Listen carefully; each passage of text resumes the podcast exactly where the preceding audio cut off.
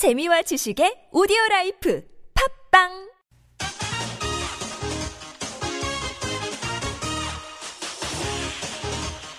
열린 아침 김만흠입니다. 3부 시작합니다. 열린 인터뷰 두 번째 시간인데요. 14명의 사상자를 낸 남양주 지하철 공사장 폭발 사고가 발생한 지 2주가 지났지만 아직까지 정확한 사고 원인을 밝히지는 못하고 있습니다. 경찰은 LP가스 누출에 무게를 두고 있지만 이 문제 역시 근본적으로는 위험의 외주화가 원인이라는 지적이 나오고 있는데요. 안전한 대, 안전한 서울, 행복한 대한민국. 오늘은 그 두 번째 순서로 산업 현장에서의 안전사고 문제 짚어보겠습니다. 방송 들으면서 의견 주실 분들은 50원 유료 문자 샵 0951이나 카카오톡 플러스 친구 TBS 라디오로 보내주시기 바랍니다. 가톨릭대 관동대 가톨릭 관동대 토목공학과 박창근 교수 전화 연결돼 있습니다. 안녕하십니까? 네, 안녕하십니까. 예. 이번 사고의 원인 경찰은 LP가스 누출에 의한 폭발에 무게를 두고 있는 분위기인데 박 교수님도 그렇게 생각하십니까? 네, 그럼 일단 우리가 철근을 용단 자르는 거, 용접 붙이는 거죠. 이렇게 할 경우에는 산소통과 LP 가스통을 연결해서 불 붙여서 그런, 그런 작업을 하거든요. 예. 그냥 불을 붙이는 순간에 폭발하는 발생 어, 발생할 수도 있습니다. 그런데 지금 이번 경우에는 조금 상황이 다른 게 예. LP 가스는 공기보다 1.5배 정도 무겁기 때문에 음. LP 가스가 누출된다 그러면은 지금 사고 난 데가 지한 15m 되는 현장이지 않습니까? 예. 공기보다 무거우니까 가라앉게 되겠죠. 음. 어, 그렇게 되면 지금까지 수사 결과를 어, 대략 보면은 어, 사고 나기 하루 전날 이 LP 가스통을 그대로 두었다는 거죠. 그래서 예. 거기에서 어떤 형태인지 누출이 돼서 지하에 쌓여 있다가 담배불이라든지 또는 철근이 부딪힐 때 불꽃이 나지 않습니까? 예. 뭐 그럴 때라든지 하여간 불씨가 있으면은 폭발이 되는 걸로 그렇게 어, 보는 게 조금 합- 합리적이지 않을까 그런 생각을 해봅니다. 예. 좀 더 이제 확실한 결론은 좀 내려봐야겠지만 네. 은 그렇게 추측한다. 아, 라고 보고 계시군요.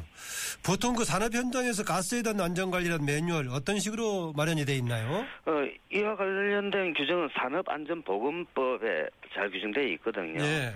어, 폭발 위험성이 있는 가스통은 그 위험을 시- 위험을 보관소에서 보관을 하다가 작업을 할 때 반출하고 그 작업을 작업이 끝나고 나면은 다시 어, 위험물 보관소에 보관하도록 되어 있습니다. 아하. 아 근데 지금 현재 현장에 그대로 방치한 정황들이 나타나고 있거든요. 예. 그리고 또그 환기구라든지 기타 많은 어떤 안전시설을 해야 되는데 뭐 제가 볼 가장 큰 의의는 어, 가스통을 어 안전한 장소에 위험을 보관 장소에 제대로 보관한다는 그런 어떤 규칙 규정을 어, 어기는 것으로 저는 보고 있습니다. 아, 기본 매뉴얼인 이제 작업 끝났으면 반출해서 안전 보관 장소 해야 되는데 그대로 방치했다. 이게 일차적인 원인으로 보고 있군요. 네. 어, 이번 그 사고 현장에서 가스 누출 경보기라든가 아니면 환기, 환기구 같은 안전장치는 물론이고 또 그걸 관리하는 안전관리인 어느 것도 없었다라고 했었는데 이런 상황이 현장에서는 많습니까? 아, 이게 어떻게 보면은 관행 아닌 관행으로 예. 잡고 있거든요. 예를 들어서 산업안전보건법에 따르면은 어, 가스와 같은 위험한 물질들이 있었다고 판단이 될 우리가 될 때는 예. 가스 누출 가스가 있는지 없는지를 일단 먼저 조사를 해야 되거든요. 예. 작업을 하기 전에 그리고 환기구와 같은 시설도 있어야 되고 당연히 안전 관리인도 어, 현장에서 배치가 돼야 되겠죠. 예. 그래서 우리가 대부분의 큰 사고를 보면은 사소한 부주의에서 발생한다는 사실을 어, 확인할 수 있었었거든요. 예, 예. 그래서 어, 폭발 위험성이 있는 작업장에서 지켜야 할 규정만 잘 지켰어도 이런 것은 없었다고 볼수 있습니다. 그래서 다시 한 번 더 우리가 어, 안전과 관련돼서는 아무리 사소한 것도 결국은 어, 놓치게 되면은 대형 어, 사고로 이어진다라는 것을 명심할 필요가 있다고 봅니다. 네, 이런 안전관리 원칙, 규칙, 매뉴얼을 스스로 지켜, 지켜야겠지만은 이게 지켜지고 있나 혹시 감독 기관 같은 게 있습니까? 어, 그 일단 안전관리인이 예. 현장에 배치되게 돼 있거든요. 예. 근데 이번에 수사 결과를 보니까 안전관리인도 비정규직인 것 같더라고요. 예. 그러니까 이게 안전에 대한 어떤 건설업계 또는 다른 어떤 공사장에서도 마찬가지입니다만은 안전에 대한 비중을 이거 비정규직 정도로 임시직 정도로 어, 본다는 것은 안전에 대한 어, 그만큼 어, 경각심을 가지고 있지 않다고 볼 수도 있겠습니다. 예. 만약에 이게 LP가스 누출에 의한 사고로 확정이 된다면은 사고의 책임은 어, 어디에 있다고 판단이 되는 건가요? 아, 일, 일차적으로 현장 근로자들이 안전 수칙을 스스로 지키지 않았다고 만약에 한다면은 예. 어, 피해자인 동시에 가해자가 될 수 있는 안타까운 상황이 발생하게 되거든요. 그런데 아. 우리가 여기서 주목해야 될 것은 만약 이런 식의 형태로 결과를 그 내고 그리고 처벌로 끝난다 그러면은 이게 옛날과 똑같은 상황이거든요. 예. 그러니까 어, 나무를 보고 숲을 보지 못하는 안전 책임론이라고 저는 얘기하고 싶은데 예. 건설 산업 시스템 전반에서 무엇이 잘못됐기 때문에 이런 어, 사고가 발생을 했고 그에 대한 해- 그 그것을 분석한 결과를 가지고 해결책을 마련해야 된다고 봅니다. 어허. 그 안전관리 배치 책임은 원청 쪽에 있습니까? 하청 현장 쪽에 있는 겁니까? 어 원칙적으로는 그 산업안전보건법에 보면은 원청이 예. 책임을 지도록 되어 있는데 어 우리나라의 어떤 구조상 본다면은 힘 있고 어, 큰 회사들은 이리저리 요리저리 잘 빠져나가는 거 있거든요. 예. 물론 케이스마다 다 다르겠습니다만은 대부분이 이와 같은 안전사고가 나면은 어, 제일 힘없는 사람들 다시 얘기해서 일반 근, 근로자들이죠. 예. 어, 그 다음에 하청업체 뭐 이런 식으로 어, 책임을 그 누군가는 뭐 희생 희생양이 되지 않겠습니까? 예. 어, 그런 식으로 희생양을 찾는데 어, 본, 어, 근본적인 어떤 어, 문제점을 제기했던 것에 대해서는 어, 면죄부를 주는 그런 상황이 많았었습니다. 다시 얘기해서 발주처라든지 관리 감독을 하는 부서라든지 특히 뭐 정부기관도 뭐 책임을 져야 되겠죠. 예. 근데 전혀 책임을 지지 않을 것으로 저는 보고 있습니다.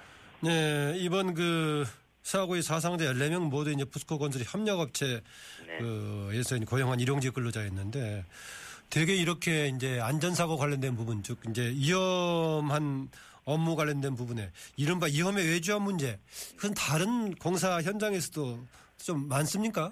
네, 뭐, 그 대부분의 거의 안전사고 난 데는 비슷하고, 네. 안전사고 나지 않은 현장들은 언제 안전사고 일어날지 모르는 시한폭탄을 가지고 있다고 보거든요.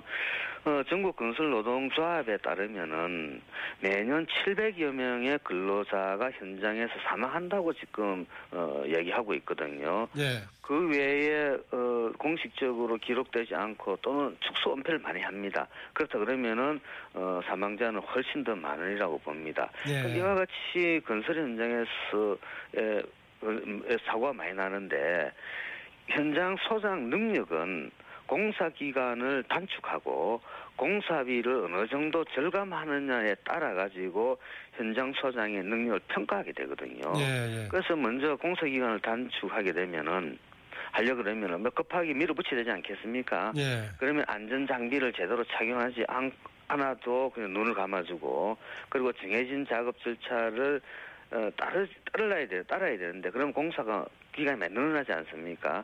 그런 것들을 조금 무시, 어, 위반하는 그런 사례들 정도 있고요. 예. 그 다음에 공사비를 절감하기 위해서 어, 하도급을 많이 하게 됩니다. 다단계로. 예.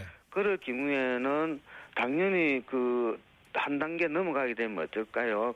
일단 관리비라는 거 떼게 되지 않습니까? 그다음에 후려치기 단가라든지 이런 걸 하게 되면은 단계마다 한, 한 하도급이 넘어가게 되면은 실제 근로자들이 임금을 받는 수준은 뚝 떨어지게 됩니다. 예. 그러니까 건설 현장의 근무 여건이 열악해질 것이죠. 예. 그렇게 되면 안전사고로 당연히 이어지겠죠. 왠가하니까 임금이 작으니까 숙련된 기술자보다는 임시직, 어, 그러니까 뭐 이번에 저 구이역 사고도 뭐 기껏 이제 19살 정도 된 친구지 않습니까? 예. 그런, 그런 어떤 안, 그, 다시 얘기해서 숙련된 어, 기술자를 고용하기가 어렵고, 그리고 시공을 했을 때 품질이 많이 떨어지게 됩니다. 예. 그리고 아까 얘기했다시피 근로자 처우가 악화되는데 이와 같이 공사비 절감을 하기 위해서 어, 하도급을 한다든지 어, 뭐 이런 어떤 과정 속에서 어, 현장은 더 위험해지게 됩니다. 네, 지금 여러분께서는 산업 현장에서의 안전사고 문제 관련해서 가톨릭 관동대 박창근 교수와 인터뷰를 듣고 계십니다. 그 아까 여러 가지 이제 하도급 주고 하청에 재하청 가고 뭐 네. 비용 절감하려고 하다 보니까 또 쓰는 곳에서는 무자격자들도 많이 쓰기도 해요. 이번의 경우도 경찰 조사에 따르면 14명 가운데 용접기술 자격증 간 사람 한 명도 없었다. 네. 나머지 11명 중에 철근 工, 굴착工어, 또 3명은 자격증 아무것도 없었다 이런 얘기 쓰는데 이럴 수밖에 없는 상황이 그죠? 네, 현- 예, 지금까지의 건 그렇게 하면 안 되게 돼 있거든요. 예. 안 되게 돼 있는데 우리나라 공사장이 전국에 얼마나 많습니까? 이 공사 현장에서 그 전부 다 이 규정을 지킨다 그런 것은 지금 현재의 어떤 관리 시스템으로서는 어쩌면 불가능하다. 그래서 이것은 어, 건설 현장에서 발생하는 안전사고의 빙산의 일각에 지나지 않는다. 예. 오히려 축소 은폐되는 사례들도 너무 많습니다. 예. 이런 문제 어떻게 해야 될까요? 최소 낙찰할 수밖에 없을 건데. 참 어, 답답한 일이지만은 어, 가장 우리가 한번 생각해 볼 것은 어, 지금 규제 완화를 많이 얘기하고 있지 않습니까? 예. 당연히 불필요한 규제는 완화하는 것은 타당하겠죠. 그렇지만은 안전과 관련된 규제는 강화할 필요가 있습니다. 예. 어, 불안전한 사회에서 경제가 발전되는 것이 앞으로 우리 사회가 추구해야 될 방향인지를 고민할 필요가 있다는 거죠. 예. 그래서 그 어떤 가치보다 안전이 최우선돼야 된다는 그런 그래야만이 우리 국민들이 안심하게 안심하게 생활할 수 있지 않겠습니까? 그래서 예. 안전에 대한 규제는 어, 규제 완화도 좋지만은 강화하는 것도 필요하다고 봅니다. 예. 그러니까 이렇게 위험한 업무에 정사하게 되는 열악한 환경에서 일하는 노동자, 근로자들의 위험도 문제이지만 결국은 이렇게 되면 이 사회가 위험해지는 거 아니겠습니까? 그렇습니다. 예. 이게 이제 비용 절감 차원의 문제도 있지만은 산업재해가 발생했을 때 법적 책임을 피하려고 이렇게 그 외주에 업- 하청업체에 준다라는 것이 있는데 이랬을 때 지금 이 원청에 특히 산재 관련해 가지고 원청의 책임 문제 명확하게 지금 규정이 안 돼 있습니까? 어, 지금 우리가 그 하도급 관련해서는 건산법이라고 거기서 규정을 하고 있고 예. 산업안전보건법에서는 23조, 24조 항에 보면은 어, 처벌 규정들이 마련되어 있는데 어, 원청에서 책임지는 것은 원칙인데 예. 실제 현장에서의 어떤 책임 문제를 따지다 보면은 그런 규정이 있음에도 불구하고 어, 아까 말씀드렸다시피 힘 있는 어, 특히 이제 관련된 공무원들이라든지 정부 조직은 어, 아무런 책임을 지, 지지 않고 있거든요. 네. 그리고 어, 제일 힘없는 사람들이 어, 책임을 지는 그런 어떤 형태로 많이 진행이 되고 있습니다. 예. 그리고 만약에 어, 큰 회사가 뭐 책임을 지우려 그러면은 어, 회사의 이미지라든지 또는 징계 때문에 예. 어, 재판을 하게 되거든요. 음. 그 재판을 하게 되면은 어, 보통 그 회사들이 자금력이 있고 어, 법적 어, 지원이 가능하기 때문에 어, 보통 이기는 걸로 그렇게 예. 나타나고 있습니다. 그런 이제 환경을 뭔가 바꿀 수 있는 제도 법상의 보완책 같은 거 없을까요? 아, 지금 현재 건설산업기본법에 따르면은 원청사가 직접 공사를 직접 공사하는 거죠. 예. 그것이 어 50억 미만일 때는 이 50억 미만에만 적용이 되고 그것도 어 직접 시공하는 비율은 30억에서 50억 원 공사할 때는 10%에 불과합니다. 다시 네. 해서 50억 원 미만 공사일 경우에는 직접 시공할 수 하는 하도록 되어 있는 게 10% 정도에 불과하거든요. 네. 그 나머지 외줄 줘야 된다는 거죠. 음. 그리고 50억 이상일 때는 그런 규정마저도 없습니다.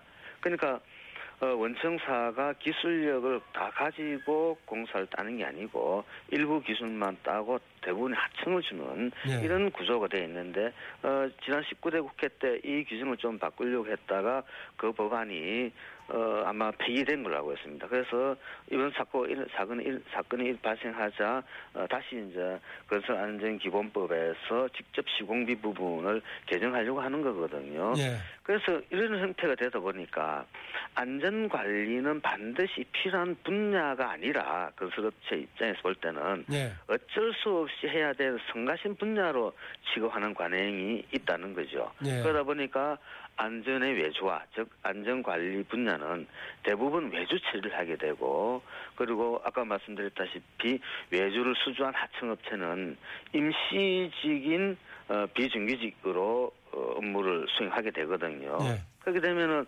실제 이제 일을 할 때 보면은 이 하도급 업체니까 일단 힘이 없겠죠. 거기다가 비정규직이니까 더 힘이 없겠죠. 예. 그래서 공사장에서 안전과 관련돼서 분명히 잘못된 상황이 진행되는 됨에도 불구하고 원청회사의 눈치도 보고 하청업체도 어, 눈치를 봐야 되지 않습니까? 예. 그러다 보니까 어, 근본적으로 건설 산업 현장에서 안전 관리가 제대로 될 수 없는 여건이 지금까지 만들어져 있다는 겁니다. 예. 이것을 바꾸지 않고는 어, 건설 현장의 안전을 마련하는 것은 어, 요원하다고 볼 수가 있겠습니다. 예. 오늘 말씀 고맙습니다. 네, 감사합니다. 지금까지 가톨릭 관동대 토목공학과 박창근 교수였습니다. 청취자분들께서 이런저런 의견 주셨는데요. 0781님 건설회사 출신입니다. 안전사고 예방은 현장 안전관리자 감독기관에게 보다 중한 책임을 물어야 합니다라고 주셨습니다. 형식적인 안전관리 시스템의 문제입니다. 라는 의견 주셨습니다. 아까 뭔가 제도는 돼 있지만 이게 좀 뭔가 좀 안전화돼 있지 않는 좀 불안전한 시스템으로 오히려 권력을 가진 원청업체가 이용하겠다는 점에서 제도적인 보완이 필요하다는 점도 지적해 주신 박창근 교수님의 제언도 참고해 볼 만하다고 보십니다. 내일 이 시간에는요. 강남역 사고를 통해서 본 여성들의 안전 문제 짚어보겠습니다.